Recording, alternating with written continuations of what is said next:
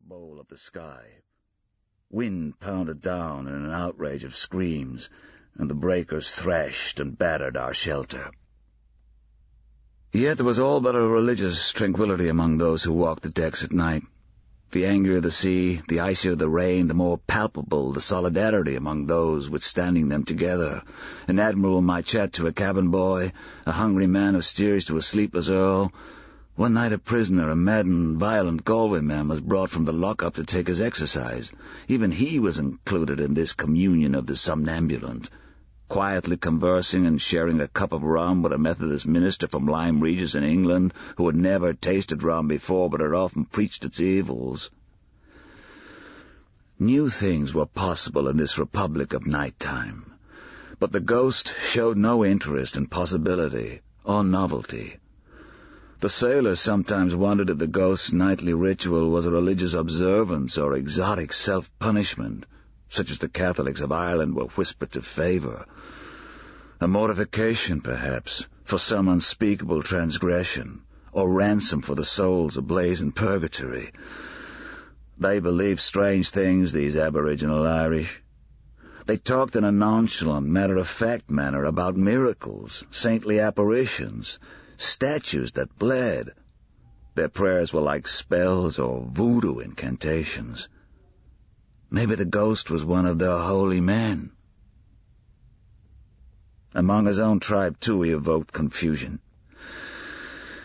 The refugees would hear him opening the hatch, hobbling down the ladder and into the gloom of candles, his hair wild, his clothes sodden. They knew it was dawn when they saw him coming. Darkness clung around him, a cloak of many folds. If there was noise, as there often was even at dawn, a huddle of men colloguing, a woman deliriously chanting the mysteries. His arrival would cause much of it to die. They watched as he shivered the length of the cabin, as he dragged himself down through the bundles and baskets. Flaccid with exhaustion, dripping and coughing, he would peel the drenched coat from his shuddering torso, fold it and roll it to a shape of a bolster, and slump in his blanket to sleep. No matter the happening, he would sleep all the day, invulnerable to the noises of babies or seasickness, to the quarrels and tears and fighting and gaming that made up the clatter of life below decks. He would lie on the boards like a corpse. Mice scuttled over him. He never gave a twitch. Roaches ran under the collar of his semit. About him the children would canter or puke, men would scrape fiddles or bellow or argue, women would haggle for a little spare food. For food was this waterborne dominion's only currency, its disbursement a matter of fevered speculation. From the heart of the din came the groans of the sick, rising like prayers from their paltry bunks. The line for the only two water closets in steerage formed directly past the coffin lid of squalid floor that the ghost had silently claimed as his berth. One lavatory was cracked, the other clogged and overflowing. By seven in the morning, the ammoniac stench, constant as the cold and cries of steerage, would have invaded that floating dungeon with savage force. The stink had an almost corporeal presence. Rotten food, rotten flesh, rotten fruit of rotting bowels. You smelt it on your clothes, your hair, your hands, on the glass you drank from, on the bread you ate. Tobacco smoke, vomit, stale perspiration, mildewed clothes, filthy blankets, and rot-gut whiskey. At eight o'clock the galley crew distributed the daily ration. Half a pound of hardtack and a quarter of water for each adult half that banquet for every child. Roll call was taken at a quarter after nine. Those who had died the night before were removed from steerage to await disposal. The plywood bunks would be hastily hosed down, swabs were mopped across the boards, blankets would be collected and boiled in urine to kill the lice that spread scabies. After they had eaten, the people of steerage would dress and wander up to the deck. There they would walk in the clean, cold air, would sit on the boards and beg from the sailors, would watch through the cast-iron double-locked gates as we first-class passengers took pastries and coffee under the shelter of the silken awnings. The first days passed with agonizing slowness. To the passengers' stupefaction, they had learned at Liverpool that the ship would be taking them back to Ireland before setting out to confront the Atlantic. The news led to frustrated drinking among the main, which in turn had led to frustrated fights. Most in steerage had sold all they owned to gather the fare across to Liverpool. Many had been robbed in that unhappy and violent city, swindled into parting with their few possessions. Now they were being carried back to Dublin, from where they had fled in the weeks before, resigned to never setting eyes on their homeland again. But even that small blessing was to be denied them.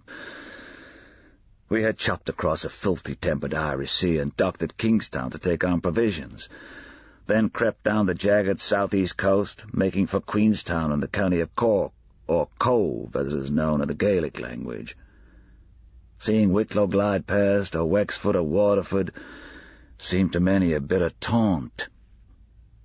At Queenstown a hundred more passengers came on, their condition so dreadful that it made the others seem as royalty. I saw one elderly woman, little more than an agglomeration of rags, barely gained the gangplank, only to die on the foredeck. Her children beseeched the captain to take her to America anyway. No means were available to pay for her burial, but they could not support the shame of dumping her body on the wharf. The captain had refused to acquiesce. A sympathetic man, he was a Quaker by faith, but bound by a set of regulations he dared not to transgress. After almost an hour of weeping and begging, a middle course was discovered and carefully plotted. The woman's body was wrapped in a blanket from the captain's own bunk then placed in the lockup until we had left the port, at which point it was discreetly thrown overboard. Her people had to do it themselves. No seaman could be asked to touch the remains in case of infection. It was later recounted by the fourth engineer, who against all advice had been moved to assist them, that they had disfigured her face terribly with some kind of blade, fearful that the current would drift her back to Crosshaven, where she might be recognized by her former neighbors. The batterings of recent crossings had taken their toll of the Star, a vessel approaching the end of her service. In her eighty-year span she had borne many cargoes, wheat from Carolina for the hungry of Europe, Afghanistan opium, black powder explosive, sugar from Mississippi, African slaves for the sugar plantations. A few of the steerage people were offered work by the captain's mate, coopering, caulking, doing odd bits of joinery, stitching up shrouds out of the lengths of sailcloth. These were envied by their comrades who had no trade, or whose trade back in Ireland had been tending sheep, as useless an occupation aboard the ship as it would surely prove in the slums and rookeries of Brooklyn. On-board work meant extra food. For some, it meant survival. No Catholic priest was among us on the Star of the Sea, but sometimes in the afternoon the Methodist minister would recite a few uncontroversial words on the quarterdeck, or read aloud from the Scriptures. A small-headed, dapper, compassionate man, he would stand on his tiptoes and conduct them with his toothbrush as they sang the adamant hymns of his denomination. Down in steerage, the ghost slept on, through the singing. And then the darkness would descend again, he would rise from his flea-ridden heap of stinking bedding and devour his ration like a man possessed. His food was left for him in a pail beside his berth, and though theft of food was far from unknown on the Star, nobody ever stole the ghosts. He would take a drink of water. Every other day he would shave. Then he would don his ancient greatcoat, as a warrior putting on his armour of battle, and bluster his way up into the night. The steerage cabin was situated directly below the main deck, its half-rotted roof planks here and there as brittle as the biscuits that kept its inhabitants one swallow from death. So sometimes in steerage, as the dusk came down, they would hear the clug of his wooden shoe above them, a thud and a shower of powdery splinters, causing children to chuckle into their gruel or take a kind of delicious fright. Some of the mothers would seize on their trepidation, If you're not as good and do as you're bidden, I'll put you above for Lord Ugly to eat you.